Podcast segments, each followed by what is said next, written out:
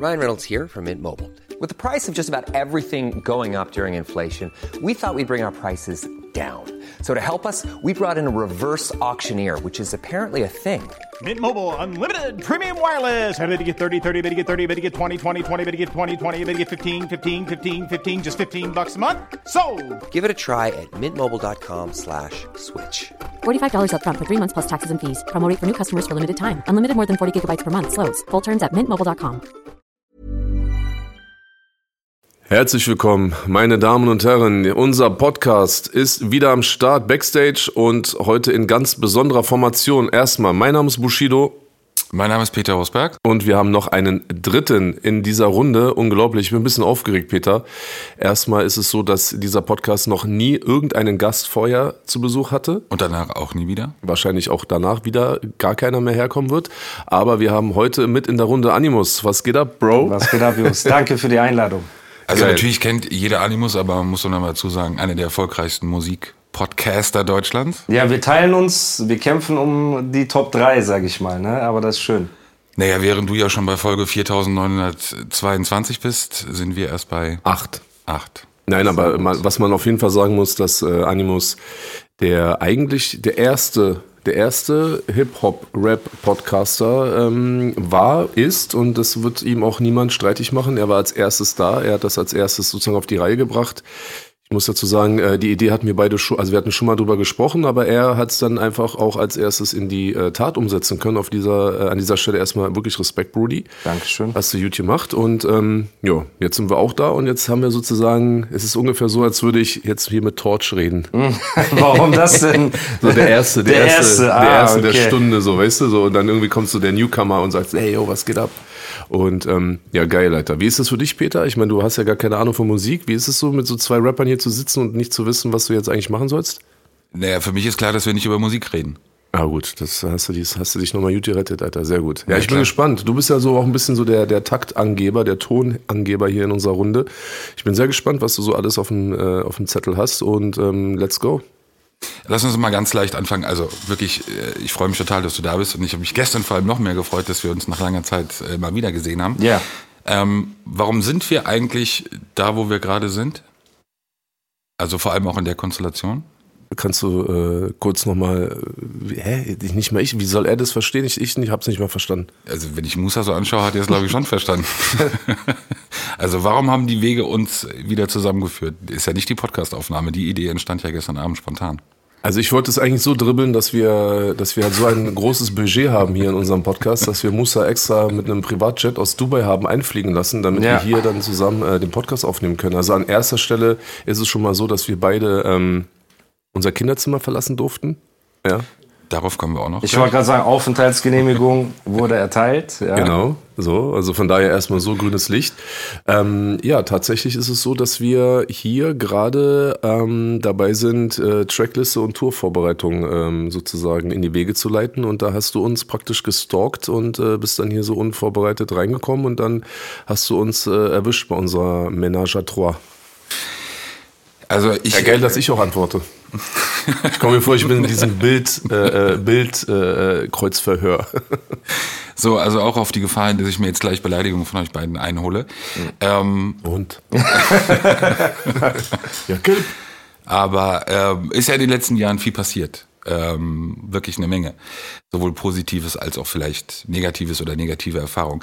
Ich frage einfach mal, wir haben ja auch im Vorfeld wirklich untereinander gar nicht gesprochen. Aber könnt oder wollt ihr mal drüber sprechen, was eigentlich bei euch los war? Ja, klar, natürlich können wir dann drüber sprechen. Also ich denke mal, ähm, wäre auch ein cooler Zeitpunkt, weil wir das erste Mal auch wirklich zusammen jetzt an, an einem Pro Format oder an einem Projekt sozusagen gleichzeitig auch wieder beteiligt sind, äh, nach all der äh, Zeit, die wir jetzt auch unser eigenes Ding gemacht haben. Und äh, ja, klar können wir drüber sprechen, auf jeden Fall. Du hast so ein bisschen zögerlich geschaut. Ja, weil, weil ich mir denke, dass das Gute an unserer Freundschaft ist, dass wir eben unsere Probleme nicht öffentlich dreckige Wäsche waschen. Ne, auch in der ganzen Zeit. Natürlich sagt man mal, ey, ich bin enttäuscht von dir, ich bin enttäuscht von dir. Aber dann ruft man sich auch an, trifft sich bei einem Baklava mit Eis irgendwo in Dubai, redet. guckt sich ein paar Folgen, äh, ich will nicht sagen, welche Nee, Sendung. bitte nicht, ja, bitte okay, nicht. genau. Schaut sich so ein Nein, bisschen. das frage ich nein, nein, das geht, nein, Das nein, nein. Okay, bitte aber nicht. das können wir nicht sagen. Daraus werden so zehn Folgen gemacht. Auf jeden Fall, wir schauen uns YouTube-Videos an, wir sprechen uns aus und dann ist auch gut, weißt du. Und das dreckige Wäsche, Wäsche äh, waschen überlassen wir anderen. Deswegen, also von meinem Gefühl her, haben wir das, was für die Öffentlichkeit war, so ein bisschen, ey, ich bin enttäuscht, ich bin enttäuscht, haben wir gesagt. Aber das, was wir privat untereinander geklärt haben, das ist dann auch, finde ich, fehl am Platz. Ich, ich muss noch mal kurz fragen, weil als du gerade dreckige Wäsche erwähnt hast, hast du so auf mich gezeigt. Hat das einen Grund? Nee, aber du bist ja der Fragensteller Ach so, okay. in eurem Okay. Podcast, richtig? Richtig, Ja. richtig. Also du bist ja auch der, der, der Grund, warum dann auch überhaupt Fitner entsteht. Das, Ja. An mir liegt's ja gar nicht. Ich bin ja total entspannter Typ. Aber ähm, also ich kann das von Musa, äh, also andersrum, ne, Leute, also Animus heißt Musa mit bürgerlichem Namen, ne? Wir, äh, wir switchen, also ich nenne nenn ihn eigentlich die ganze Zeit Musa und ähm, damit ihr wisst, das ist natürlich Animus hier auch gerade da, der, die Person, die damit gemeint ist. Ich sehe es ähnlich wie Musa. Also guck mal, wir, wir sind erwachsene Menschen, wir sind erwachsene Männer. Ja, manche würde sagen, na gut, manche würden uns Männer äh, Absprechen. absprechen wollen. Aber lassen wir das jetzt mal kurz beiseite. Also wir sind erwachsene Männer und wir haben äh, uns äh, kennengelernt unter ganz krassen, ungewöhnlichen Umständen. Wir haben wirklich eine intensive und turbulente Zeit gehabt miteinander. Und ähm, es ist ja so wie in jeder ganz normalen zwischenmenschlichen Beziehung. Also man hat ja keine Verpflichtung, dass jede Aktion, jedes Verhalten, jedes Wort immer nur so sein darf, damit der andere damit umgehen kann oder der andere immer das Gefühl hat, boah, cool, so ich bin jetzt praktisch nur mit dir befreundet, weil du halt perfekt bist und immer so bist, wie ich mir das vorstelle. So.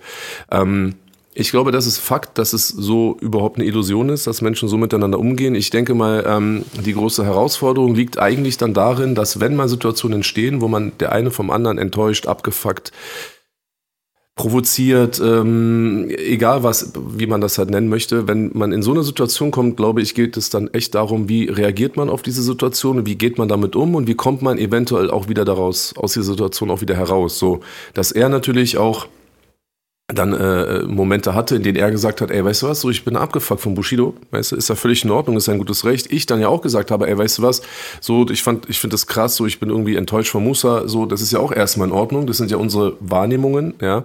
Und dann ist ja genau das passiert, was Musa gerade angedeutet hat. Wir haben uns dann letztlich nicht in der Öffentlichkeit ausgezogen und haben dann irgendwie so getan, als würden wir uns jetzt irgendwie so mit Kacke bewerfen, beschmieren oder so. Wir haben uns getroffen, so, wir haben auch akzeptiert, dass der andere natürlich, weil wir auch Person, Person der Öffentlichkeit sind, dass wir natürlich auch die Aufgabe haben und die Verpflichtung haben, auch einen gewissen Schritt in die Öffentlichkeit zu tun, vielleicht dann auch die eigene Enttäuschung da auch kundzutun das, was wichtig war und letztendlich dazu geführt hat, dass wir ein sehr respektables und ähm, auch wirklich ein cooles Miteinander haben, ohne dass einer dem anderen den Arsch kriecht oder irgendwie so abhängig ist von irgendjemandem. Ne? Wir haben auch Zei Zeiten, glaube ich, Wochen auch gehabt, wo wir uns gar nicht gesehen und gehört haben, ohne dass wir das Gefühl hatten, dass wir nicht cool miteinander sind. Und ähm, wir haben das alles persönlich geklärt. Für mich äh, sind alle Missverständnisse ausgeräumt. Ich habe von Musa gehört, ähm, was ihn auch an mir gestört hat. So, ich konnte, konnte das nachvollziehen, konnte das auch aus der Welt schaffen, weil ich eben nicht so, äh, nee, das stimmt nicht, was willst du von mir, du Wichser, und du bist der Penner. Nee, überhaupt nicht so. Ich habe das so ertragen wie ein Mann, weißt du, habe mir die Kritik auch zu Herzen genommen, habe genauso die Kritik auch zurückgegeben. Weißt du, Musa hat das auch mit Verständnis aufgenommen. So, und dann sind wir auch erstmal auseinandergegangen. Wir haben erstmal alles geklärt, alles war cool und hatten dann aber auch schon lange keinen Kontakt gehabt, obwohl wir beide in derselben Stadt leben. Wir leben praktisch fast in der Nachbarschaft so miteinander, aber trotzdem sind wir halt, wie gesagt, äh, unabhängige Männer, die ihre eigenen Aufgaben haben und ähm, ja, und jetzt kam es ja so, es war, ich will jetzt nicht sagen Schicksal, aber jetzt hat sich eine Situation ergeben, die letztlich äh, auch nicht vorhersehbar war. Ja, also alles, was jetzt hier auch so Tour betrifft und sowas alles. Und das war ja vor zwei Wochen noch gar nicht irgendwie ein Riesenthema. Ja, und dann lag es eigentlich relativ nah, dass wir beide miteinander sprechen und dann natürlich auch miteinander vereinbart haben, dass wir gemeinsam auf Tour gehen werden, wir gemeinsam die, die Show spielen werden und ähm, all das, was wir auch gemeinsam an Musik haben, auch den Leuten präsentieren wollen. Musa ist ein äh, begnadeter Rapper, so, ne, da brauchen wir nicht drüber, äh, nicht drüber sprechen, das ist indiskutabel, Punkt. Ähm, der ist technisch gut. Ähm, ich brauche jemanden auf der Bühne, der eine Show tragen kann. Ich kann niemanden auf der Bühne gebrauchen, dem Knie weich werden, dem das Mikrofon aus der Hand fällt, dem plötzlich die Luft ausgeht beim Rappen, so, ne? Und das ist Musa definitiv nicht. Und ähm, A, sind wir Freunde, wir haben Kontakt miteinander, aber auch in Dingen, die nichts mit der Musik zu tun haben. Und deswegen war das für mich auf jeden Fall so der erste Gedanke, dass ich gesagt habe, boah, oh, mit wem gehe ich auf Tour? Boah, ich würde eigentlich gerne mit Musa auf Tour gehen. Und ähm, genau, und er hat dann auch gesagt, klar, Budi, ich bin dabei. So, wir haben gecheckt, ob wir in den Zeiten oder ob er halt auch Zeit hat, weil er hat auch noch andere Sachen zu tun. Ähm, wirklich cool, dass es so funktioniert hat, dass wir wirklich in dieser Zeit auch beide am Start sind. Und ähm, ja, und dann lag es sehr nah, dass wir das jetzt gemeinsam durchziehen werden.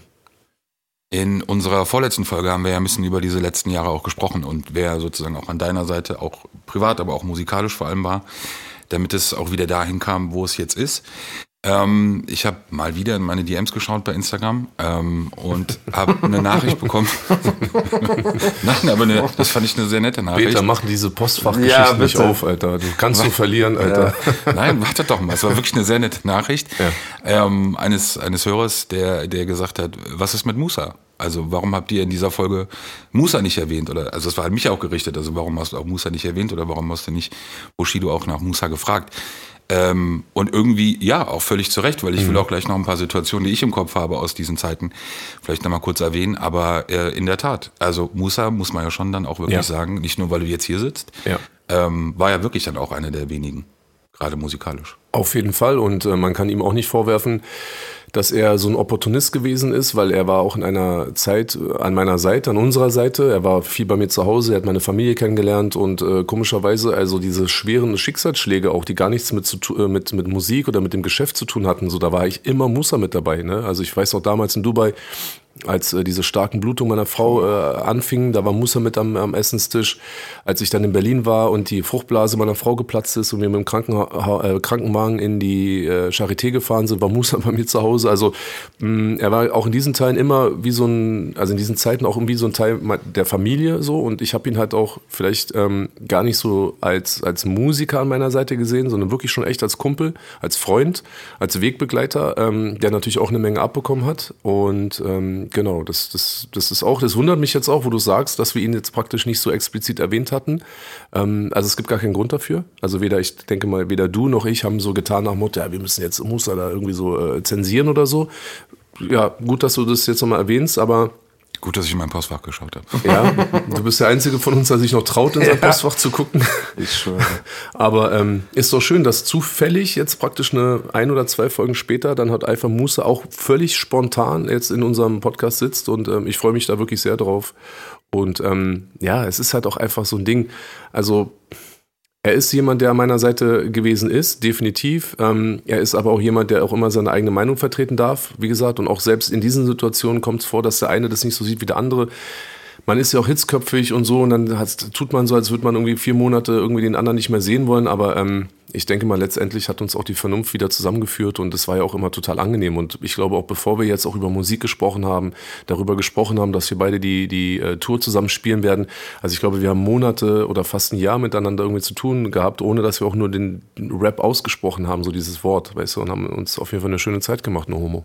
No, ja. Äh, Musa, das würde mich jetzt echt sehr interessieren, vielleicht auch mal mit so ein bisschen Abstand und Rückblick, als ihr beiden damals angefangen habt. Ich glaube, New York war der erste Ort, mhm. an dem ihr euch getroffen habt. Dann bist du den Urlaub nachgeflogen. Ja. Familienurlaub, Seychellen war das, glaube ich. Ähm, das war ja so ein bisschen, äh, also Run and Gun, ihr beide gegen den Rest der Hip-Hop-Welt, so ein bisschen von mhm. Anfang an. Also du warst, ja, am Tiefpunkt, muss man ja sagen. Es waren alle weg, mit denen du vorher Musik gemacht hattest. Bei mir war auch nicht gerade Party. Bei dir war auch nicht gerade Party. Ja, ja, ja. so nebenbei. Ja. So, wenn man so ein bisschen böse könnte man ja sagen, vielleicht am Anfang eine Zweckgemeinschaft, da finden sich zwei so könnte man es interpretieren. Daraus wurde ja schnell deutlich mehr. Das hat man ja immer mitbekommen, wenn man euch gesehen hat. Aber wenn du das so im Rückblick mal diese Zeit auch betrachtest, wie, wie anstrengend und auch wie vielleicht energieraubend war das, so diesen gemeinsamen Kampf auch wirklich teilweise ja gegen eine ganze Szene zu führen. Meine ich ganz ernsthaft. Äh, das Lustige ist, ich habe mich irgendwie vor zwei, drei Tagen mit einem Kumpel unterhalten, den ich auch lange nicht gesehen hatte. Und es ist oft so, wenn ich Freunde lange nicht sehe, das Erste, was sie fragen, ey, und wie war das mit Bushido und wie ist er wirklich und so. Die haben halt diese Fragen, ne? Und er hat mir am Ende, nachdem ich ihm so alles so erzählt habe, hat er zu mir gesagt, ja, aber dann kann man eigentlich schon sagen, dass Bushido so, dass du ihm viel verdankst, ne? Durch dieses CCN4-Album. Und habe ich gesagt, ja, 100 Prozent. Und das habe ich aber auch in meinem Podcast nie geleugnet. Das habe ich nie irgendwo öffentlich. Den Teil habe ich ja nie geleugnet. Ne? Und das muss man sagen, ganz ehrlich, die Szene selbst, dadurch, dass ich so einen Hass entwickelt habe, ne, auf dieses Ganze, ich schwöre und komm an den Tisch und mein Onkel und du, dein Wort hat auf der Straße kein Gewicht und du bist kein Löwe. Dadurch, dass ich so einen Hass hatte, hatten wir eigentlich die lustigste Zeit überhaupt, bis die Schwangerschaft quasi war der Drillinge. Also davor Bangkok, wir haben uns totgelacht, Rom. Ne? Und wo ich das coole Bild von dir geschossen habe übrigens. Ja, danke das, übrigens ja, Problem, Stelle. gerne, Bro. Wenn du ein Fotoshooting brauchst, sag Bescheid. Auf jeden Fall. Das war, da waren ja auch Gorix und Alex dabei. Das war die beste Zeit überhaupt. So, wir haben gut gegessen. Du warst ja auch in Rom dabei. Ja. Ne? Wir haben gut gegessen, wir haben Spaß gehabt, wir haben Mucke gemacht so und dieses Rap-Ding nie so an uns rangelassen. Ne? Und natürlich war in Berlin scheiße, weil du kommst an Anis Besuche und da sind einfach zehn Polizisten und einer steht immer im Garten, 24 Stunden. Du guckst aus dem Fenster raus, da steht so ein Dude, ne, bewaffnet im Garten und so, wenn du irgendwo hinfahren willst. Das war immer scheiße. Aber dieses gegen die Szene war halt, ey, wir haben immer unsere Meinung vertreten und das, was ich gesagt habe, habe ich ja bis heute durchgezogen. Dass die Familie anzugreifen ein No-Go ist, dass du, wenn du es mit einem Mann nicht aufnehmen kannst und dann auf seine Familie gehst, ist ein No-Go. Und das weg von der Straße zu gehen, in Richtung Polizei, wenn die eine Grenze überschreiten, das auch völlig normal ist. Und ich bin ehrlich, irgendwie haben wir auch geschafft, das salonfähiger zu machen in der Szene. Bushido natürlich als Vorreiter, der aber auch reingekackt hat, weil er die reingeholt hat. Ne? Also er hat die Suppe uns eingebrockt und auch wieder ausgelöffelt, kann man so sagen. Ne? Und bei mir war das dieses Fick die Straße und alles, ne? Wurden wir auch am Anfang belächelt. Und dann kamen immer nach und nach Leute, denen das selber passiert ist. Und mittlerweile ist es, ist es gar nicht mehr so verwerflich zu sagen, ey, nö, ich rufe die Polizei, wenn ihr an meine Familie geht, wenn ihr, an, wenn ihr eine Grenze überschreitet, so ist das ganz normal. Und mich hat einfach nur abgefuckt, dass die Leute im Hass gegen Bushido irgendwann angefangen haben, selber zu Unterdrückern zu werden. Weißt du, die Unterdrückten wurden irgendwann zu den Unterdrückern. Die haben irgendwann die Schwelle, ja, du hast damals kein Feature mit mir gemacht, deswegen ist es okay, über deine Kinder zu reden. Oder keine Ahnung was, weißt du, weil er damals uns abgemahnt hat, weil wir sein Album runtergeladen haben, dürfen wir jetzt über seine Kinder herziehen oder keine Ahnung was. Und das hat mich immer abgefuckt. Aber das ist mein Gerechtigkeitsgefühl. Das ist ein ganz normales Gerechtigkeitsgefühl. Wenn Bushido morgen gesagt hätte, was er nicht tun würde, aber ey, die Kinder von Manuelsen oder keine Ahnung wem, so würde über die anfangen reden, so würde ich auch sagen, Bruder, lass mal, so, weißt du, das geht zwar, würden wir gar nicht, weil wir nicht so hängen geblieben sind. Und ich wünsche auch jedem von diesen Trotteln, ne, dass die irgendwann wegkommen von der Straße, so. Aber die Zeit war die beste. Also wie gesagt, durch das CCN4 Geld ne, konnte ich meine Eltern absichern. Für den Rest ihres Lebens sind die mietfrei. So, ob ich das alleine mit meinem Laden geschafft hätte in zehn Jahren, in fünf Jahren, in drei Jahren, bleibt mal da. Weiß man nicht. Weiß man nicht. Vielleicht hat es auch nie geklappt, weil wann hast du schon mal so viel Geld einfach zur Verfügung? Gerade danach kam Corona, diese ganze Zeit. Ne? Das hat, dafür bin ich ihm immer dankbar. So. Ne? Und die Zeit aber, die wir hatten, die Leute denken, wir waren so, das ist doch dieses Narrativ, Bushido sitzt in der Bude in Spandau oder Animus und Bushido verstecken sich im Exil. Ey, habt ihr dieses Exil mal, dieses Versteck mal gesehen? So. Und dieses gegen den Rest der Welt ist halt wirklich nur in, auf die Rap-Szene. Ne? Und ich bin ehrlich, ich hätte auch nicht gedacht, dass die Tour so krass knallt. Aber ich wusste immer, Bushido ist Bushido. Und das haben ja auch alle Leute auf der Straße, weißt du, wenn du irgendwo essen gehst oder so, haben mir immer gesagt, ey, Bushido krass und boah und so. Nur eine Zeit lang war es uncool für diese Rap-Toilette, es öffentlich zu sagen. Und jetzt ist halt wieder cool, es öffentlich zu sagen. Und jetzt ist wieder cool zu sagen, ey, ich gehe zur Polizei, wenn er in meine Familie geht. Ja, warum? Jetzt sind endlich auch mal andere Rapper Millionäre geworden. Weißt du, wenn, wenn der Rapper aus der Toilette irgendwo im Ruhrpott so 5 Euro auf dem Konto hat, natürlich hängt er mit der Straße, aber die wollen auch nichts von ihm, außer, Brudi, kannst du mal teilen, hier mein Newcomer. Oder Bruder, kommst du mal in die Shisha-Bar, vier Fotos machen. Verdien mal 2 Millionen, verdien mal 5 Millionen, verdien mal 50 Millionen und dann will ich sehen, ob die immer noch deine Brüder sind. Und es gibt keinen einzigen Rapper, der auf dieses Level gekommen ist, der nicht irgendwann Konflikte hatte, zur Polizei gegangen ist, weggegangen ist, weil das die Natur der Straße ist so. Das heißt, unser Kampf war eher Gerechtigkeit so und einfach den Leuten, vor allem den Kids beizubringen, wenn jemand an deine Familie geht, es gibt keine Ehre auf der Straße.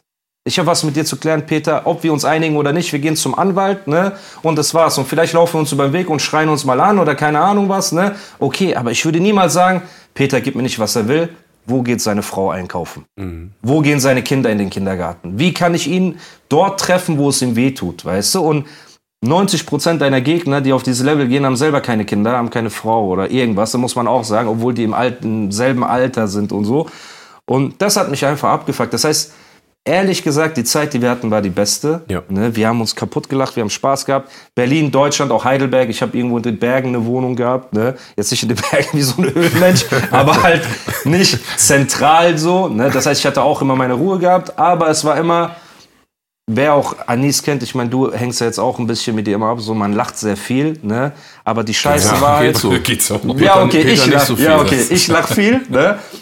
Aber sobald du nach Berlin gekommen bist, Upturn, Bruder. so eine graue Wolke war über dieser Villa und egal wie groß und schön die war, an diesen Polizisten vorbeilaufen zu müssen, jedes Mal diese zwei gepanzerten Autos zu sehen, wenn wir nur Chewape essen gehen wollen oder keine Ahnung was, das war halt der Upturn. Das war der Kampf. Und dann die Drillinge, weil das war auch kein Spaß. Und das habe ich auch den Leuten gesagt. Ich sage, Leute, seid ihr krank? Okay, ihr mögt jemanden nicht. Wegen was auch immer so. Ihr seid alle die Ehrenmänner, wir sind die Hunde, alles klar. Aber da ist eine schwangere Frau, die so eine schwere Phase durchmacht und ihr sagt, ja, das ist nur äh, Promo, wenn ein Kind im Sterben liegt oder dies oder fahren halt vor die Haustüre ne, nach dem Distrack, wenn die Frau im Krankenhaus liegt und alles drum und dran. Und so Sachen gingen irgendwann zu weit, das habe ich auch öffentlich mal gesagt, auch an beide Parteien gerichtet. Ich habe gesagt, ey Leute, haben wir nicht beide übertrieben, lasst hier mal einen Punkt machen. Aber für die anderen gab es anscheinend kein, keine Grenze so. Ne? Und das heißt, der Kampf damals, Bruder, das war die beste Zeit. Wie gesagt, als ich auf den Seychellen angekommen bin, ich habe meine Kohle direkt, äh, wir haben auch nie wegen Geld gestritten, muss man auch hier sagen. Ne? Ich habe direkt mein Geld überwiesen gekriegt, habe meine Eltern abgesaved und danach war, ey, wenn ich morgen vom Zug überfahren werde, mir scheißegal. So, ich habe so mein Ziel erreicht, was glaube ich jeder Junge hat, ne? seine Eltern irgendwann abzusichern. Und danach war nur noch Gaudi. Urlaub, chillen mit Gorex in Bangkok, äh, auf, in Toilette, Dings, äh, Setup aufbauen und den Kleiderschrank rappen und so. Und das war echt, also die Zeit war super. Ja. Über eine Zeit will ich auch gleich nochmal sprechen, das ist Paris. Ich glaube, die war anders. Da war weniger, das hat man ja ganz deutlich gemerkt, weniger Spaß oder weniger diese Freude wie Thailand oder Rom auch.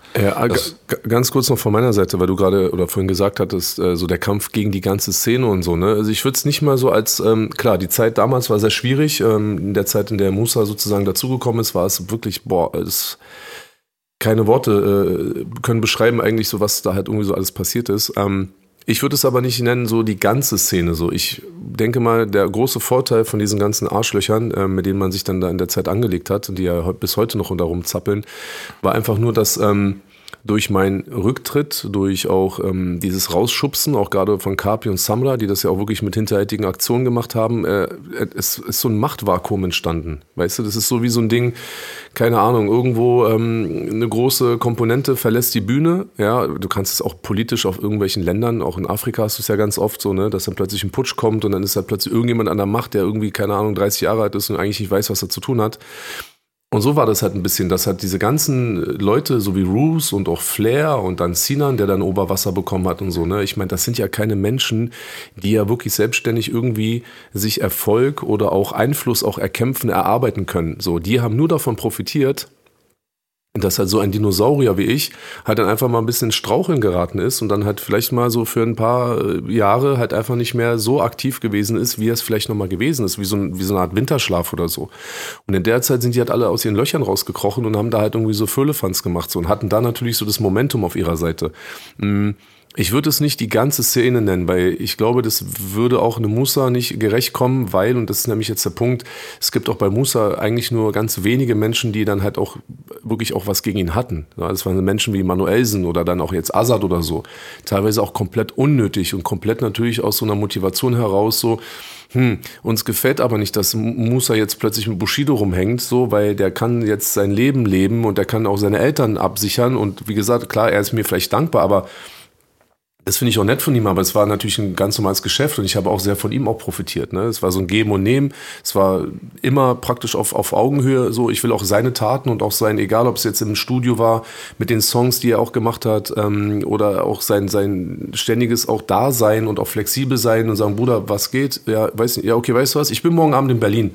Und er war dann auch immer morgen Abend dann noch in Berlin, weißt du? Es war dann nicht so, ja, Bruder, sorry. Boah, Bruder, ja, du weißt, ne, oh, ich war gerade auf Backstage Aftershow Party. und Ich so. bin besoffen, ja, Kater, ich bin jetzt zwei Tage auf Molly gewesen und hab so bei Xanax und so Intos und ich weiß gar nicht, wann ich es nach Berlin schaffe. Nein, er war auch immer verlässlich ein Mann ein Wort, kann immer was dazwischen kommen, aber ich habe, wenn er mir gesagt hat, ich komme nächste Woche Dienstag 17 Uhr, dann musste ich ihn aber auch nicht nochmal am Montag daran erinnern und so. Ne? Also es war wirklich auch ein gegenseitiges, wirklich auch eine auf Augenhöhe. Und bei ihm waren es halt einige wenige.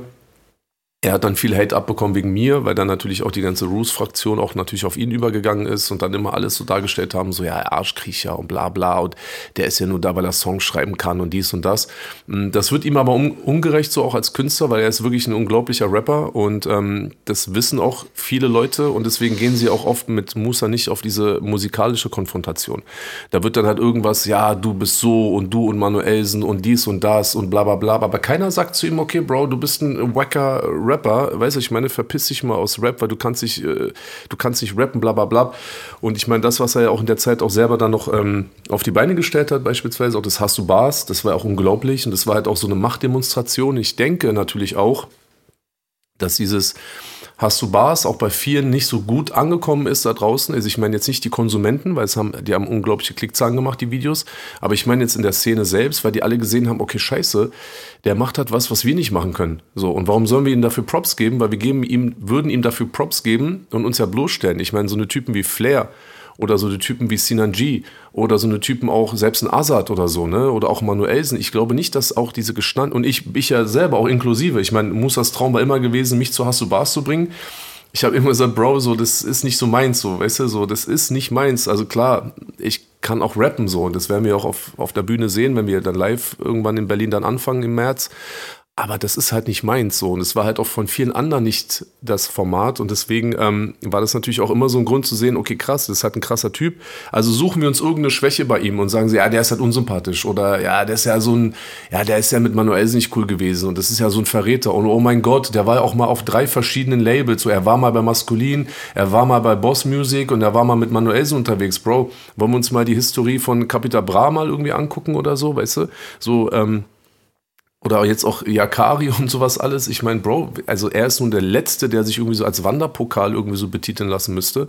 Und äh, das wollte ich hier nochmal klarstellen, dass das alles nur so ein Prinzip-Hate auch bei Musa gewesen ist. So, das war dann wiederum mein Gerechtigkeitsempfinden, weil man kann über mich sagen, was man will, so, das ist den allen gleich, also es ist mir relativ egal, aber man kann nicht sagen, dass ich keine Ahnung davon habe, welcher Typ da draußen talentiert ist, so.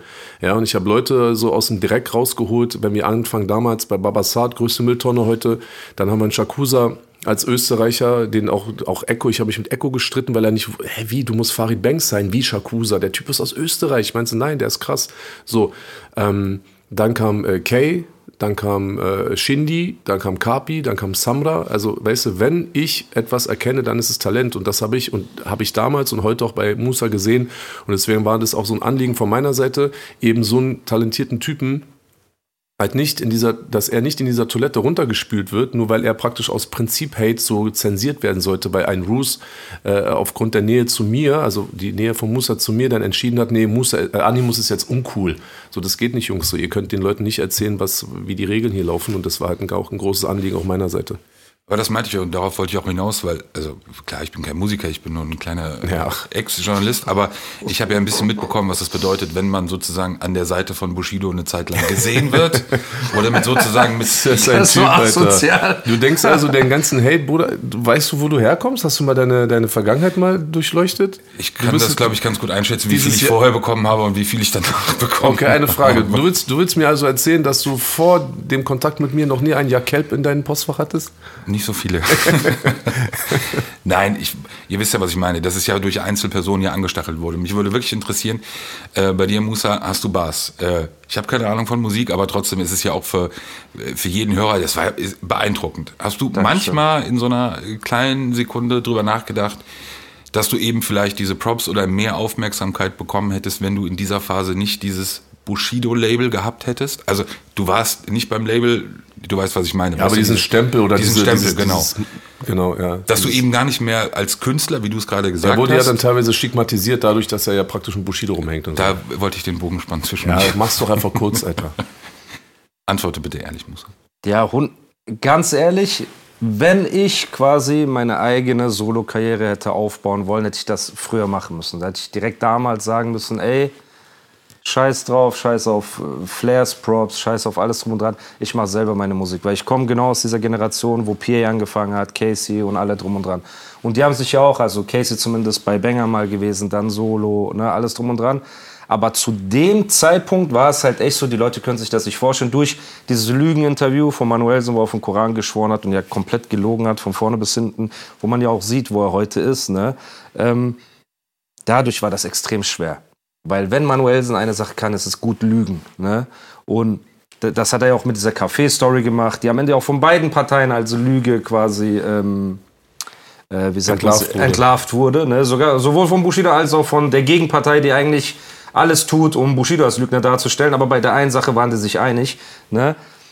Das heißt, gegen das anzukommen wäre extrem schwer gewesen. Und ich hätte bestimmt geschafft, nach fünf Jahren konstantem Releasen, dass die Leute gesagt hätten, okay, er ist krass. So, ne, aber da war es halt mit Bushido ist das wie so ein Super Mario Pilz, ne, wo du auf einmal einfach durchlaufen kannst und du halt sagen, okay, er ist krass. Das ist der Stern, nicht der Pilz. Der Pilz oder der Stern, genau. Okay, sorry, Super Mario Experte. ja, so. Auf jeden Fall, das war halt eher dieser Boost, ne, und da braucht man sich auch nicht schönreden, aber es benötigt ja auch Talent. Also Bushido kann dir die Bühne geben, aber rasieren musst du selber. Ne? Und je mehr Augen ähm, dich beobachten, desto eher kannst du ja auch versagen. Das heißt, stell dir vor, Bushido hat gesagt, Animus ist krass, hast du Bars und ich scheiß rein. Oder bring sogar nur eine 0815-Leistung, wie es halt von 100 Rappern 98 machen auf diesen Freestyle-Plattformen. Ne? So, sogar gute Rapper wenn sie live rappen müssen, mal sechs Minuten durch, ne, die Atme richtig setzen, die Betonung, alles drum und dran, den Takt zu treffen, Pausen, alles ist viel schwieriger, als einfach nur drauf loszurappen im Studio so. Das heißt, natürlich hat er mir die Bühne gegeben, ich musste den Ball aber natürlich auch versenken. Ne? Und das war halt das, was die Leute am meisten abgefuckt hat. Du hast halt einfach den erfolgreichsten deutschen Rapper aller Zeiten, der dem besten Bars-Rapper aller Zeiten eine Bühne gibt. Ne? Und wir müssen jetzt alles tun, um die beiden zu diskreditieren. Und das geht halt leider nur. Du kannst ja Bushido nicht fronten mit, ich bin erfolgreicher als du. Das funktioniert nicht. So, da hast du reingekackt. Bei mir kannst du nicht sagen, ich bin besserer Rapper. Geht nicht. Das heißt, was sagen wir? Ja, 31er. Ja, die sind im Exil. Ja, wir brauchen Aufenthaltsgenehmigung von Knabenflexer, damit wir uns so raustrauen können und so weiter. Ne? Und das Problem ist aber, wenn du dich so sehr darauf fokussierst, jemand schlecht zu reden und die so wenig darauf fokussierst, selber abzuliefern, macht man halt irgendwann mal so einen Ticketvorverkauf, hat seine 40, 50.000 Tickets verkauft, so, hat den erfolgreichsten Deutschrap-Podcast nebenbei aus dem Ärmel geschüttelt, Beide leben in Dubai, in einem Land, wo die Leute sich wünschen, dass sie mal ein, zwei Wochen Urlaub machen können, obwohl die, ob die es zugeben wollen oder nicht. Denn natürlich will keiner nach Dubai und das ist ja so schlimm dort. Alles cool. Wer will ne? schon nach Dubai? Wer will schon nach Dubai so? Alles klar, ne? Macht euren Ostseeurlaub und so, ist kein Problem so. Hey, hey, Aber du siehst ja, nein, no hey, front, ich sag ja. Nichts gegen Peters Urlaubsort hier. Sorry, Bro, ja. Ich bin mit meinen Kindern extra nach Kalifornien gefahren. Es gibt einen Kalifornien an der Ostsee. Du glaubst gar nicht, wie sehr die sich gefreut haben. Ja, ist doch schön. Ich meine nur damit, ohne die jetzt zu diskutieren, das gibt wieder miesen Hate, was denkt er, wer er ist. Nein, aber ihr wisst, was ich meine. Jeder Rapper, der in Dubai ist, macht 500.000 Insta-Stories, ne? dreht auch noch 28.000 TikToks, weil er so unbedingt jede Ecke einfangen will und ist dann wieder zurück in Deutschland, aber lästert über die, die dort leben. Bro, wir leben dort seit Jahren ne? und ich, ich weiß, Bushido flext If you thought the only way to get a more defined jawline with natural looking results was through surgery, think again. Juvederm Volux XC is a non surgical injectable gel filler that improves moderate to severe loss of jawline definition and can help you achieve natural looking results with little downtime. Even better, this improved definition lasts up to one year with optimal treatment. No maintenance required. Improve jawline definition for a smooth, sculpted look with Juvederm Volux XC. For important safety information and to find a licensed specialist, visit juvederm.com. That's J U V E D E R M.com. Not for people with severe allergic reactions, allergies to lidocaine, or the proteins used in Juvederm. Common side effects include injection site redness, swelling, pain, tenderness, firmness, lumps, bumps, bruising, discoloration, or itching. There's a risk of unintentional injection into a blood vessel, which can cause vision abnormalities, blindness, stroke, temporary scabs, or scarring. Talk to a licensed specialist specialist to find out if it's right for you. Nicht gerne, ne? Anis flext nicht gerne, so wie manch andere es mit ähm, seinen Produzenten tut, so. Aber die Summe, für die der Knabenflexer ein Dude 30 Sekunden lang oral befriedigen würde, ne, würde nicht mal reichen für das Versteck in dem sich dieser junge Mann äh, im Exil aufhält. So. Nur so by the way. Ne? Du redest nicht so darüber, was du da. Äh, ne? Aber ich, ich will nur damit sagen, also dort, wo Bushido chillt, ne, was er sich da so aufbaut, ist mehr wert als die Würde von den Leuten, die ihn äh, diskreditieren. So. Und die geben ja ihrer Würde selbst einen Preis im Internet. So, das heißt, wir chillen dort, wir sind frei, wir sind sicher, unsere Familien sind sicher. Wir haben einen Steuersatz von 0%. einfach steuerfrei. Ne? Das heißt, Bro, es ist einfach beste Leben. Und deswegen, das ist so, ich weiß nicht mal mehr, was die Frage war, weil ich mich so verlaufen habe. Ich wollte es gerade läuft schon so sagen, geil bist- einfach. Ja, ich will, ich will wieder nach Dubai, Bruder. Diese Jacke, Ja, das ist auf dem Weg zum Flughafen ja, gerade. ich habe diese Jacke mit Hass gekauft. Glaubst du mir das? Weil ich die einfach Ich in zwei Wochen wieder in die Mülltonne Dicker. werfen kann. So. Ey. Das Ich war, ergibt gar keinen Sinn. Ich, war in Berlin und so, ich habe so drei Wochen irgendwie in der Kälte so rumgestanden, habe gedreht. Ich bin einen Abend oder einen Tag in Berlin. Ich denk so, scheiße, Mann, Alter. Meine Frau sagt mir seit drei Wochen, geh dir eine Canada Goose Jacke kaufen. Ich sag Ja. so, oh fuck, ich will nicht so. Ich gehe so mit Hass in diesen Laden. Ich zahle so 1600 Euro mit meiner Kreditkarte. Ich mach so, oh, ich krieg so Stromschläge, Ja. weil ich weiß, dass ich diese Jacke einfach so in zwölf Tagen, ich werde die einfach Du wieder in die einfach weg, Mülltonne ja. werfen. Ja, das ist einfach eklig, Alter. Aber wie war die Frage, Peter? Ja, die Frage weiß ich auch nicht mehr. Ich muss äh, Kompliment sagen an Musa, du bist wirklich äh, diplomatischer als jeder Schweizer. Du bist der Frage nämlich komplett ausgewichen und ich versuche es jetzt auch nicht nochmal. Nee, die Frage war, ob ich das Gefühl habe, durch den Push von Bushido ist Hast du Bars noch erfolgreicher geworden. Und das ja. Nee, dann hast War du die Frage, Frage? wirklich ganz bewusst auch missverstanden. die Frage war, nee, dann versuche ich es wirklich nochmal. Boah. Ob du manchmal in dieser Phase, als du mit Hast du Bars rausgegangen bist, Dieses Bushido-Stigmata, so dass du das Gefühl so. hattest, die Leute haben dich sozusagen irgendwie so runterdrücken wollen wegen mir oder nein, so, nein, weißt du? völliger Quatsch. Aber das weißt du auch selber. Das ist so. wie völliger Quatsch. Ja, Ich aber. liebe diesen Blick von Peter, wenn du was sagst und er guckt dich an und denkst, hey, was habe ich ja gerade gesagt? Warum guckt Ja, er so aber komisch? das ist Wie so. völliger Quatsch. Also, also kannst du mir die Antwort geben? Dann gib mir doch die Antwort. Warum stellst du mir eine Frage? Also du vermutest oder du bist dir sicher, dass ich es schwerer hatte durch Bushido oder einfach nur dieses Stigma? Nein, Was auch immer dieses schwer, Stigma also sein, dieses mysteriöse Stigma. nicht, nicht schwer. Dieses mysteriöse, mach doch dein Postfach einfach mal auf. Bruder, da sind Sachen drin. Die müssen da drin bleiben, Da Bruder. fallen alle Worte außer Wirklich, Stigma. Ja. das ist, äh, Also selbst, selbst Anis wu- wusste ja, worauf ich hinaus will, deshalb. Also, nein, darf ich kurz einmal? Ich sag doch gar Bitte. nichts. Na, du wolltest ansetzen gerade.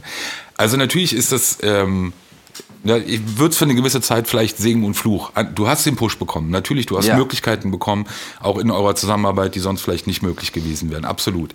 Aber worauf ich hinaus wollte, es gab ja einen einfach diesen Grund-Hate, egal wie viele Leute wir jetzt in diesen Topf dann reinwerfen, äh, der ja dazu führt, dass du oder wer auch immer an der Seite von Anis war, auch vor allem in dieser Zeit, das hat sich ja auch wieder Ja. total verändert, aber vor allem in dieser Zeit, ja gar nicht möglich war, dass die Leute als Künstler, äh, nur als Künstler gesehen wurden, sondern eben dann immer, der ist vielleicht ganz gut, aber der ist ja mit Bushido. So, das hat ja eine Rolle gespielt eine Zeit lang, oder? Oder habe ich völlig auf einem anderen Doch, Planeten klar, gelebt? aber wie Ich gesagt, glaube, du hast auf einem anderen Planeten gelebt, Peter. ja, du das hast es ist gut das, verdrängt. Nee, aber das ist so. Also klar, aber du weißt halt nicht, von was für einem Hate ich davor kam. So, weißt du, was ich meine? Also, äh, natürlich sagt man, aber das ist ja auch heute so. Der, dieser Podcast wird rauskommen und wir haben zwei nette Worte übereinander gesagt und da ist die Lutschen beieinander. Schwanzlutscher. Es wird wieder gelutscht. So, die Lutschsaison ist wieder eröffnet, ne? Aber nur ihr so. beiden. Ja, eben. Die, die öffentlich über Blowjobs, geduscht und ungeduscht, so verhandeln, ne? die lutschen nicht so, es sind nur wir, die so nette Sachen übereinander sagen. Okay, das nimmt man dann irgendwann Das hin. Respekt, ist der Koch-Respekt. Ja, der Cock-Respekt, okay. weißt du, aber natürlich gab es Hate, aber auf der anderen Seite ist halt wirklich auch diese Bubble, ne, die so aus. Ich finde, die Bubble hat sich gut zusammengefunden aus den Leuten, die reacted haben damals auf diesen No-Name-Song, die da im Studio so. Das war diese Mois-Fraktion, das war die Roos-Fraktion, das war die Manuelsen-Fraktion. So, die waren halt die, die gehatet haben und viel Wind gemacht haben, so. Aber andere Menschen, jetzt zum Beispiel ein PA oder so, mit dem ich in Kontakt bin, oder andere Leute, haben immer nur gesagt, ey Bro, coole Entwicklung, weißt du, krasser Rapper, ey, brutale Bars, die du da äh, bringst und so weiter. Und Loki haben die immer gesagt, sag auch Bushido liebe Grüße. So, wir verstehen. Auch ein Farid hat mal ein Interview gegeben, ne, zu der Zeit, wo ihr noch gar keinen Kontakt hattet, hat auch gesagt, ey, äh, ich verstehe, dass er sich verteidigen muss irgendwann. Er muss irgendwann sich verteidigen. Ne? Und das ist diese Heuchelei. Und wenn du weißt, dass der Hate meistens aus Heuchelei kommt, weil jeder in dieser Kommentarsektion, jeder Hater, jeder Reactor, wenn es an seine Familie geht, ne, hat er nicht nur das Recht zur Polizei zu gehen, er würde es auch machen, wenn er sieht, dass er mit anderen Mitteln nicht weiterkommt. Und dafür gehatet zu werden, ne, ist so Pille-Palle. Plus, ich kannte ja auch Bushidos DMs. Also Bushido hat mir oft Screenshots geschickt von großen Rappern und großen Rapperinnen, die sogar zu der Zeit versucht haben, mit ihm zu connecten. Das ist etwas, was er nie öffentlich gemacht hat, weil er denen kein Gesicht geben wollte. Aber du weißt, du glaubst nicht, wie viele Screenshots ich bekommen habe. Ey, guck mal, der Rapper will mit mir arbeiten, der, Mhm. der, der. Dann wieder Nachricht zurückgezogen, weißt du doch. Es kommt so keine Antwort nach einem Tag und so weiter. Und aber nächste Woche Hayden. Und wenn du das mitkriegst, dann weißt du einfach, das Bullshit. Plus, man muss eine Sache sagen, und das glaube ich so ein Gesetz der Natur oder was auch immer, die Macht ist nie an einem Ort. Die Macht war, wird nicht für immer bei Bushido gewesen sein, mit Arafat theoretisch. Dann war die Macht mal bei anderen Leuten. Ne? Dann war die Macht jetzt ist so tourmäßig vielleicht bei ihm. Vielleicht ist sie übermorgen wieder ganz woanders, wo wir es gar nicht erwarten. Ne? Das heißt, es ist auch wichtig, wie man sich verhält, wenn die Macht bei einem ist. Machst du dein Ding oder drehst du durch? Und vieles, was die Leute gefickt hat aktuell, ist ihr eigenes Mundwerk und ihre eigenen Handlungen. Ja. Absolut. Und deswegen fand ich es halt auch krass. Bushido und ich haben ja auch oft geredet, wo er auch zu mir gesagt hat, Bro, ich schweige lieber so. Die werden sich schon selbst ficken. Und so ist er am Ende auch gekommen. Ja. So, ne? Und deswegen, Bro, wenn du gehatet wirst, ne? Blöd gesagt, du hast einen Kumpel, alle sagen, er hat geklaut und du weißt, er hat nicht geklaut und dafür hassen sie dich, weil du mit ihm chillst, trifft dich das nicht so sehr, wie wenn er wirklich geklaut hat, richtig? So ganz plump gesagt so. Ja, natürlich. Und bei Bushido wusste ich, ey, wenn einer an meine Familie geht, sogar wenn ich nur glaube, dass er an meine Familie geht, er muss es ja nicht mal tun. Ne? Ich denke ja nicht so wie die deutsche Polizei, nö, bis der Stalker ihre Frau vergewaltigt hat, können wir nichts machen. So eine Drohung reicht nicht. So sind wir ja nicht. Wenn es um die Kinder geht, nur die Vermutung und die Erahnung reicht schon, ich bin mit dir. Scheiß auf. Wenn ich dafür gehatet werde, kein Problem. Ich wurde schon für viel andere Sachen gehatet, so, die viel begründeter waren, als dass ich auf der Seite von jemandem bin, der seine Familie schützen will. So. Und das checken jetzt die Leute langsam immer mehr. Für die war ja auch deine Familie ein Mysterium. Ne? Und durch diese Dokus und durch diese ganzen Interviews und so weiter haben die auch Gesichter zu den Namen und so weiter, die sie vielleicht auch Songs kennen und auch so ein paar Hintergrundinformationen. Und auf einmal sagen mir alle Leute, ey Bruder, Respekt, sag Bushido alles Gute. Ey, wenn Bushido in Mannheim ist, sag ihm, er, er ist herzlich eingeladen. Wenn er hier Danke, ist, er ist Bruder. herzlich eingeladen. Ja, ist ja Danke. wirklich so. Nein, das ist auch cool. Ja, ist so. Aber Wenn ich das ausgerichtet hätte, hätte ich Ja, gleich nein, das ist so, so deswegen. Hund. Ich hab, ja, so. Wirklich, es reicht langsam. Nein, aber guck mal, der Punkt ist ja der, das hat Musa auch gerade gerade kurz angesprochen. Der Unterschied war, dass der Hate hat immer extrem offensiv in der Öffentlichkeit stattgefunden, okay? Musa ist so, Bushido ist so, Bushidos Frau ist so, Musas äh, Mutter ist so, also all diese ekligen Beleidigungen, die, das wurde ja immer in die Öffentlichkeit getragen, ja? Aber auf der anderen Seite, die Props, wenn er sagt, guck mal, ich habe mit PA geredet und so, ich meine, ist ja cool von PA und ist ja auch nett von ihm, aber der große Unterschied war, er hat es halt direkt unter vier Augen an Musa gerichtet. Er hat das nicht gepostet, er hat da nicht ein YouTube-Video draus gemacht. Dementsprechend hat das nicht, ist das nicht viral gegangen. Wenn die Leute mir geschrieben haben, habe ich das nicht geleakt. Ich habe vielleicht mal einen Screenshot gemacht oder meine Nachricht kopiert, habe das Musa geschickt, habe gesagt, rate mal, wer das geschrieben hat. Nee, oder? Ja, krass. Ja, Bruder, okay. Ich so, nee, nee, nee, das bleibt da, wo es ist. Das heißt, umso schöner auch heute die Situation, weil Viele Dinge, die heute passieren, wusste ich schon vor einigen Monaten, dass es so enden wird. So und umso schöner und umso ähm, wohlschmeckender ist natürlich auch die Ernte, die wir auch jetzt heute einfahren können, weil man hat sich ja zurückgelehnt, weißt du. Und ich habe auch schon mal gesagt in einem Song, weißt du, so ich ähm, lehne mich zurück, denn dich ficken wird das Karma. Weißt du, es war bei Mythos beispielsweise. So ist jetzt halt auch schon wieder fünf Jahre her. Klar wusste ich jetzt nicht, dass es genau in fünf Jahren passieren wird, aber das Prinzip, ich habe daran geglaubt und deswegen musste ich auch nicht auf Teufel komm raus alle möglichen DMs, die irgendwie einen blauen Haken hatten oder die über zwei Millionen Follower hatten, habe ich halt auch nicht geleakt oder so. Ich habe auch die Carpi-Sache nicht geleakt die er mir geschrieben hat. Vor allem, er war sehr positiv auch irgendwann in eine Zeit lang. Und ich habe mir gedacht, okay, weißt du was, ich könnte jetzt sozusagen dieses Angebot annehmen, wieder cool mit ihm werden. Aber nein, da war was, was er getan hat. Und er hat sich bis dato auch noch nicht dafür entschuldigt. Also habe ich ihm halt einfach die kalte Schulter gezeigt, habe gesagt, verpiss dich, du Schwanz. So. Und heute werden halt einige Sachen äh, von selbst geregelt und umso schöner, weil man sich zurücklegen kann und man halt natürlich auch eine gewisse Souveränität auch ausstrahlen kann. Und wie gesagt, ich meine, es gibt nichts Schöneres als ein Meme auf Twitter, in dem halt alle Roos-Behauptungen äh, zusammengeschnitten werden und praktisch in den Kontext gestellt werden nach diesem fulminanten äh, Ticketvorverkaufsstart. Und es ist halt einfach krass, weil diese beiden Typen, die sich in einer Zeit kennengelernt haben, in der sie, ich sage jetzt mal auf gut Deutsch, nichts hatten, ja, wir haben uns kennengelernt aus einer Zeit, in der wir so uns sogar beide gebieft haben, also gebieft haben, so auf in Anführungsstrichen.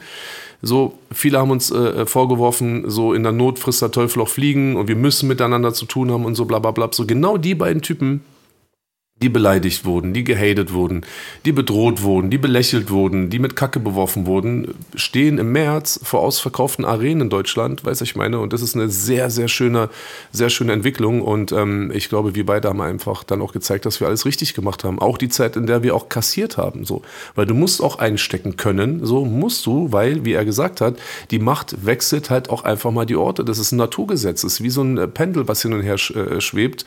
Und ähm, in der Zeit, in der wir oder ich wusste, so ich habe jetzt momentan die Macht gar nicht auf meiner Seite, ich akzeptiere das auch einfach, dass die Leute sich lustig machen, beleidigen, bla bla bla, weil das ist an mir vorbeigegangen. Ich habe eine Familie, ich habe eine wunderbare Frau, ich habe wunderbare Kinder, die sind alle gesund, Alhamdulillah, zum Glück ist alles super. Und das hat mir in dieser Zeit Kraft gegeben und jetzt ist die Macht wieder hier und jetzt können wir halt wieder rasieren und zeigen, was wir drauf haben. Und das ist der ganz normale Lauf der Dinge. Wir haben ja gestern kurz im Interview drüber gesprochen. Du hast äh, gesagt, gerade im Hinblick auf den Vorverkauf der Tour und der, die Vorfreude auf die Tour, die dann im März beginnt. Du wirst dabei sein, Musa, auch bei dir so ein bisschen nach diesen Jahren so ein bisschen Genugtuung und ein, einfach ein riesenbreites Grinsen, wenn du dir vorstellst, dann auf der Bühne zu stehen. Und du hast dir ja eben auch eine Menge auch anhören müssen. Und dann am Ende das Ergebnis ist, ihr beide spielt in den größten Arenen. Gott, ich klinge echt wie ein Schleimer, aber ich muss es, also mich interessiert es wirklich, wie du auch darüber denkst. Also ganz ehrlich, das ist 100% sein Verdienst. Ich will auch nicht, dass irgendjemand jetzt, natürlich, Anis macht das nett und sagt, wir gehen auf Tour und wir spielen vor ausverkauften Hallen. Aber das ist die Bushido-Tour, ne? 100%. Ich klopfe mir da nicht ein einziges Mal auf die Schulter. Ich bin froh, dass ich ihm helfen kann, weil, wie gesagt, alles, was er gesagt hat, Dankeschön, ne? Was ich noch oben drauf setzen würde, ist halt, ich bin auch einfach zuverlässig. So. Ich, bin, ich gehe nicht ja, auf die Afterparty, Groupies, Drogen, Alkohol, Überkick, nächsten Tag Handy aus und kommt er überhaupt zum Auftritt. So, das heißt, ich als Hip-Hop-Nerd und Hip-Hop-Fan bin es allen Bushido-Fans und Deutschrap schuldig, auch irgendwo Bushido zu begleiten auf dieser Tour und meinen besten Job zu machen, weil das ist wirklich die letzte Bushido-Tour, so wie sie angekündigt war. Das ist der Hype, das weiß ich nicht, wann es das letzte Mal so einen Hype gab. Und wenn ich jetzt nicht mit ihm als Backup mitgegangen wäre, hätte ich mir auf jeden Fall ein Konzert angeguckt. Bin ich ehrlich, ich war auch noch nie auf einer Bushido-Show gewesen. Die letzte ja, war vor acht Jahren oder ja. so. Ne? Ja, krass. Da wurde ich noch beleidigt auf äh, CCN3. Deswegen ich ja höchstens gekommen, um Eier zu schmeißen. Ne?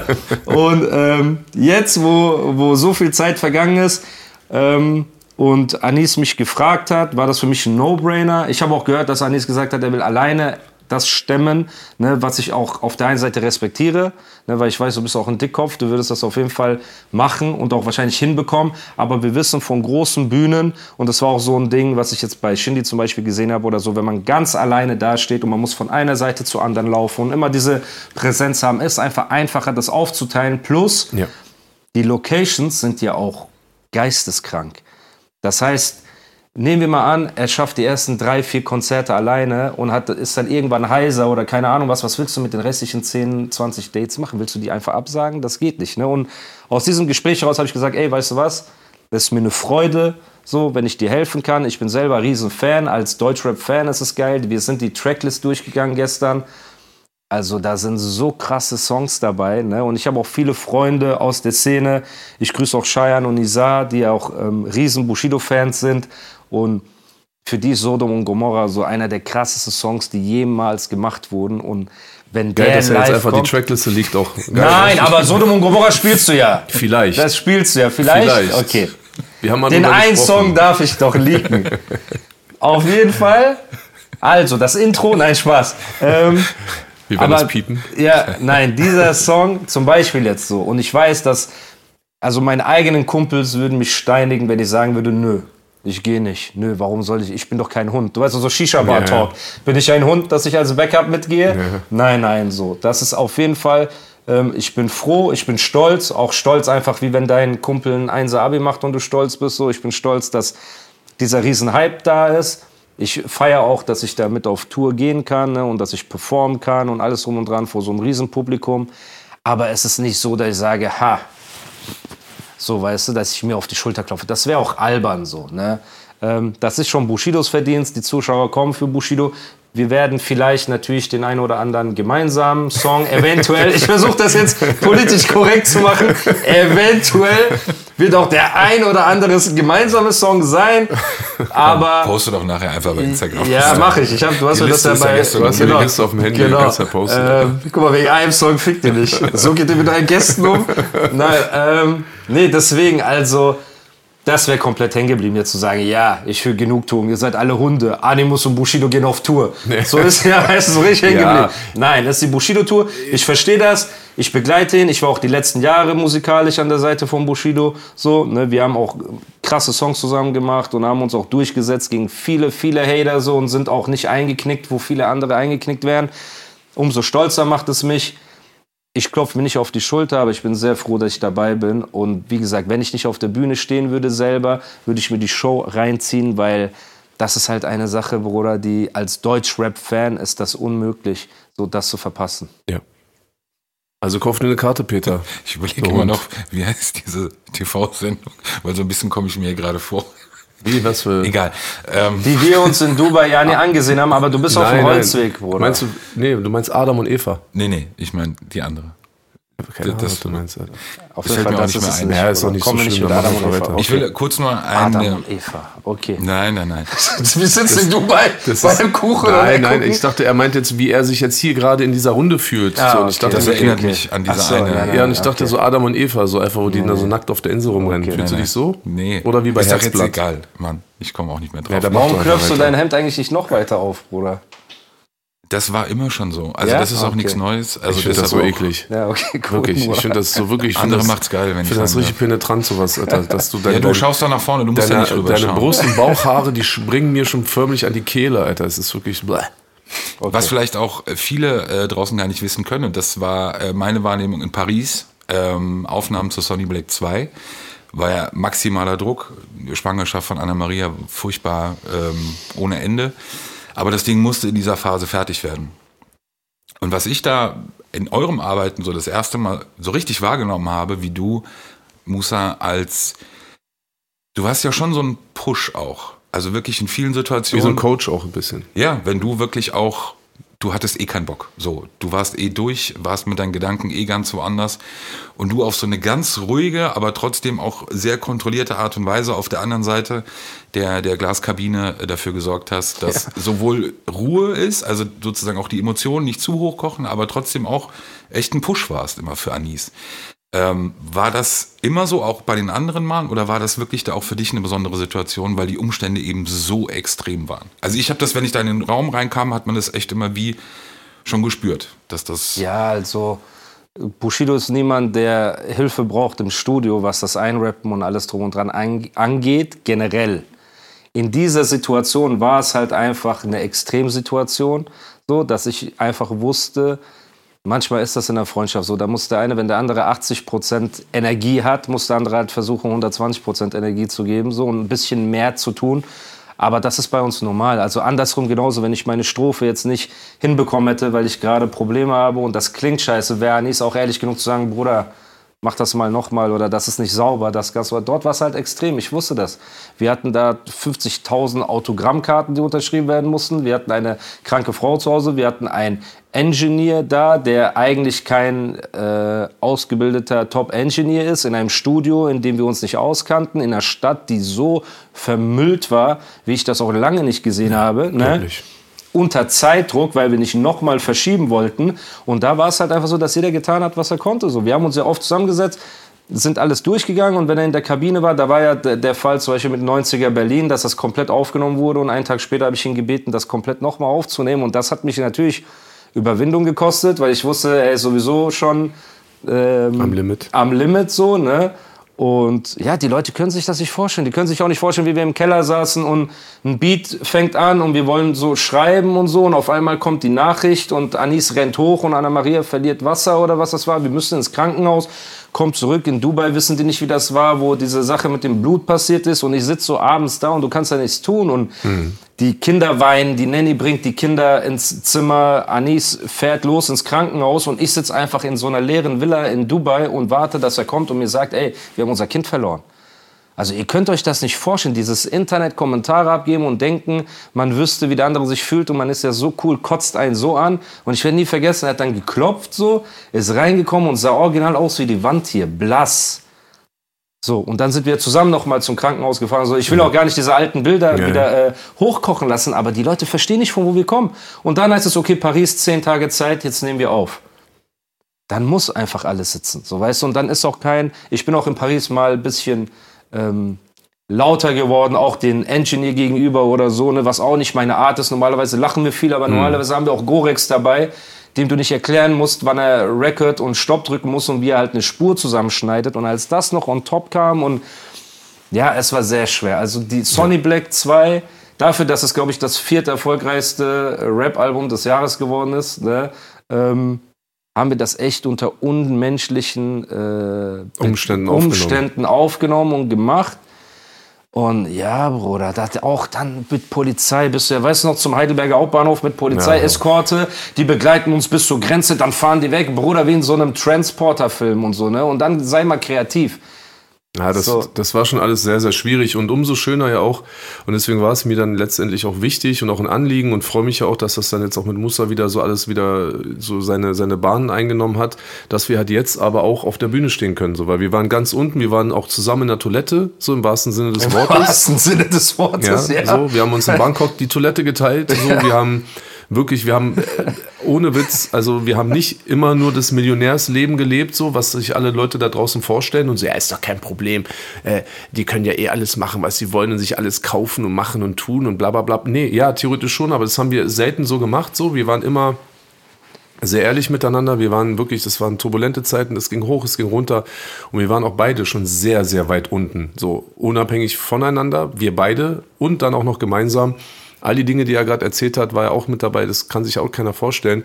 Und dass wir jetzt praktisch, wir haben uns vor fünf Jahren oder jetzt, gut, jetzt in 24 waren es dann fünf Jahre. Wir haben uns im Juni 19 haben wir uns praktisch in äh, New York das allererste Mal persönlich getroffen.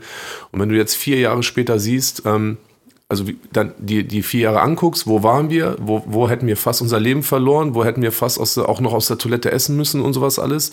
Und dass wir vier Jahre später dann zusammen in der äh, der Mercedes-Benz Arena stehen werden, ne, oder in der Lanxess Arena oder wie das da überall alles heißt, Barclay in, in Hamburg, dass wir dann da gemeinsam auch stehen und praktisch so es ist halt für mich halt auch so ein, auch so ein, so ein geiles Finale halt auch für so eine Zeit, in der wir beide ziemlich viel Scheiße gefressen haben, wir beide uns gestritten haben, der eine von dem anderen gesagt hat, weißt du was, der soll ich verpissen, mir scheißegal, ob der jemals wiederkommt oder so.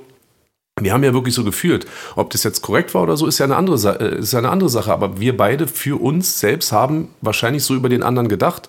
Und es kam aber doch irgendwie ganz anders so. Und dann dieses schöne Finale zu haben, ja, wenn man sagt 19 Juni 19 in New York und dann äh, März 23 in Berlin, zwischen diesen beiden Terminen ist eine Menge, Menge passiert. Und ich freue mich, dass ich das dann halt auch dann mit Musa gemeinsam machen kann, weil es gibt außer ihm jetzt keinen anderen mehr, den ich in der Rap-Szene so an meiner Seite hatte und der dann heute immer noch sagt, von wegen so, yo, ich bin am Start.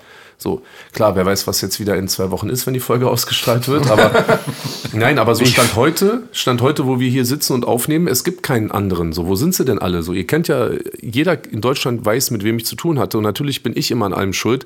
Keiner von denen ist irgendwie noch da und deswegen umso schöner, dass wir dann halt auch so ein gemeinsames, ähm, ja, so ein Grand Final halt feiern, so und wenn es dann wirklich dabei bleibt, dass es das letzte Mal gewesen ist, dann haben wir die Zeit oder die Ära dann halt auch zusammen dann auch wieder praktisch beendet. So, wir sind sie, wir haben sie angefangen, dieses nach EGJ, nach Kapi, nach Samra waren wir beide sozusagen, die, die miteinander äh, gearbeitet und gelebt und gelitten haben. Und wenn das in, drei, in 24 dann halt auch das, das Ende dann auf Tour findet, dann, dann ist es wenigstens ein schönes Happy End auf jeden Fall, eine Homo.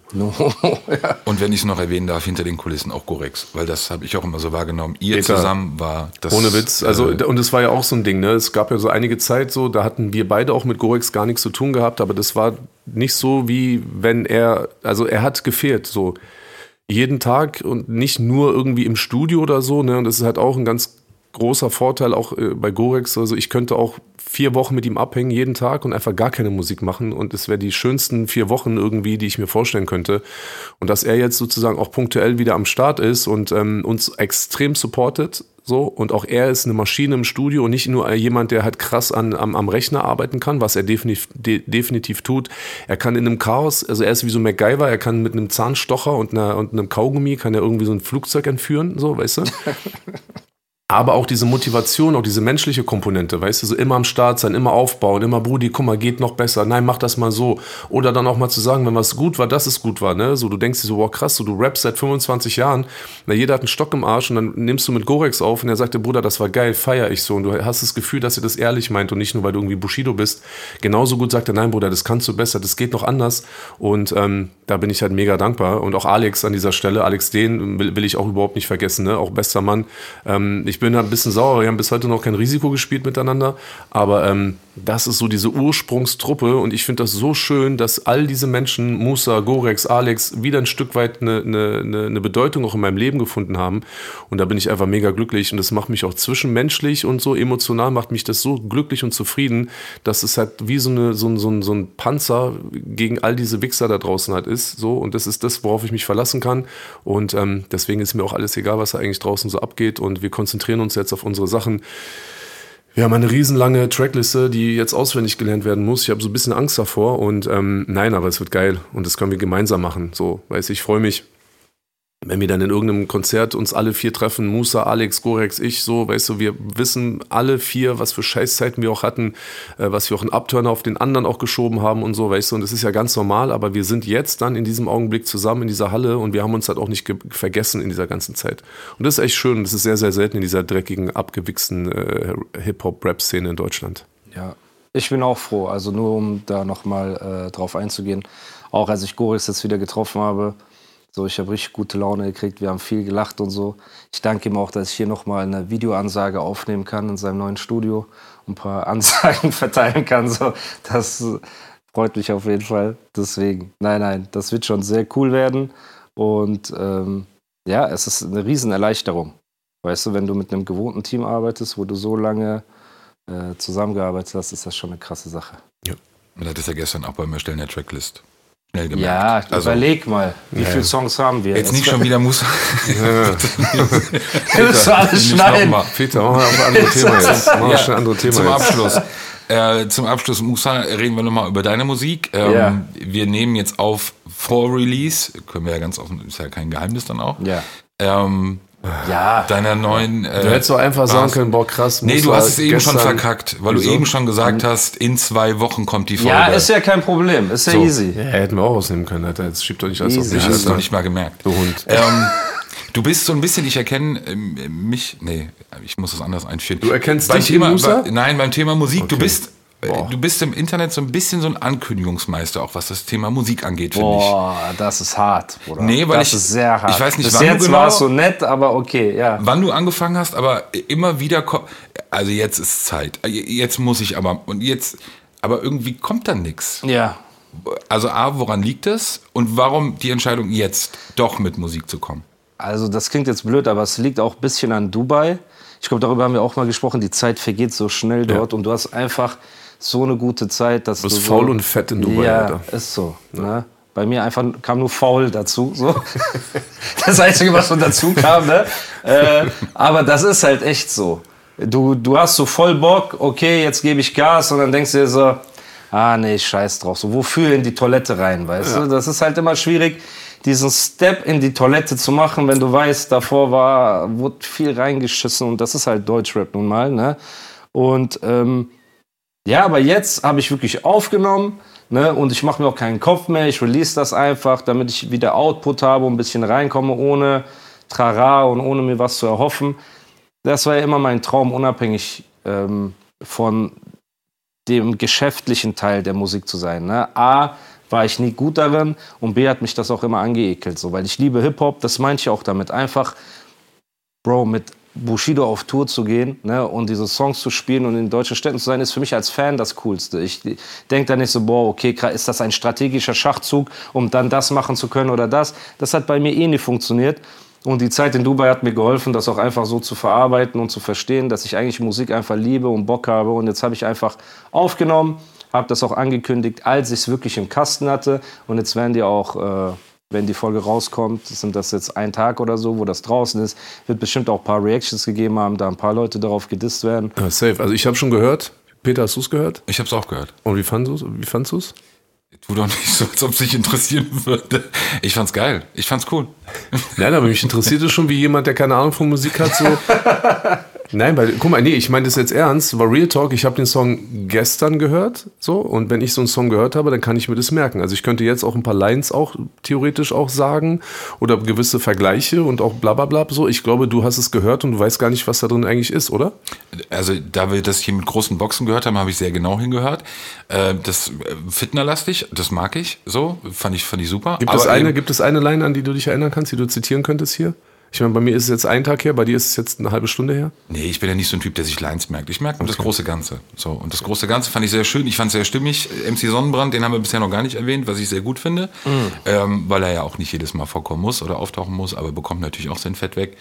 Ähm, wir haben es alle hierher geschafft. Wir durften alle unser Kinderzimmer verlassen. Ja, das ist auf jeden Fall korrekt von ihm auch, muss man sagen. Ja. Wirklich. Ja. ich will an dieser Stelle schon mal einen kleinen Leak auf die Tour äh, nochmal droppen. Also ich werde jetzt äh, gleich, ähm, ich muss in zehn Minuten, muss ich noch mit äh, der Konzertagentur äh, sprechen. Ich habe nämlich jetzt auch äh, Luftballons geordert für die Auftritte. Das ist stark. Das ist sehr stark, ja. Aber denk bitte dran, danach auch mit abzubauen. Ey, man muss das respektieren, ja. Hat er gemacht? Er hat mit abgewartet? Ja, ich krieg so einen Auftritt, Ja, ich krieg so einen Auftritt, Bruder. Wie Nein, viel nein. Geld kann der verdienen, dass ich mir, also wie viel Geld muss man mir geben, dass ich da so auftrete? Das, das kann man doch mit Geld gar nicht kaufen. Ihr habt es einfach noch nicht verstanden und ihr habt den ganzen Film noch nicht Egal, bald wachst du auf, Alter. Bald wachst du auf, warte ab. Muss Die er- Bewährung ist bald vorbei. Ich habe mich sehr gefreut, dass du da warst. Ja, Danke mega für die geil. Einladung. Hat Spaß gemacht. Geil, wirklich. Ja. Ja, dann äh. So was. Hören wir uns beim nächsten Mal. Ja, Dankeschön, Leute. Das war äh, Backstage mit Peter Rosberg und äh, unserem super Special Gast Animus aka Musa. Ähm, die Bars von ihm, checkt die aus, sind am Start. Äh, auf jeden Fall sehr brutal. Und ansonsten sagen wir Danke und hören uns nächste Woche wieder und ähm, freuen uns wirklich, dass die Oldschool äh, Nummer 1 Podcast-Legende Musa mit der New School-Legende Peter Rosberg und Bushido äh, hier vereint. Und wir sind wie die Transformers oder wie Captain Planet. Wir vereinen uns jetzt zu einer Person und äh, werden No homo. Äh, no homo werden nächste Woche wieder was aufnehmen. Also Leute, bleibt gesund und äh, bis bald. Ab in die Sauna. Peace.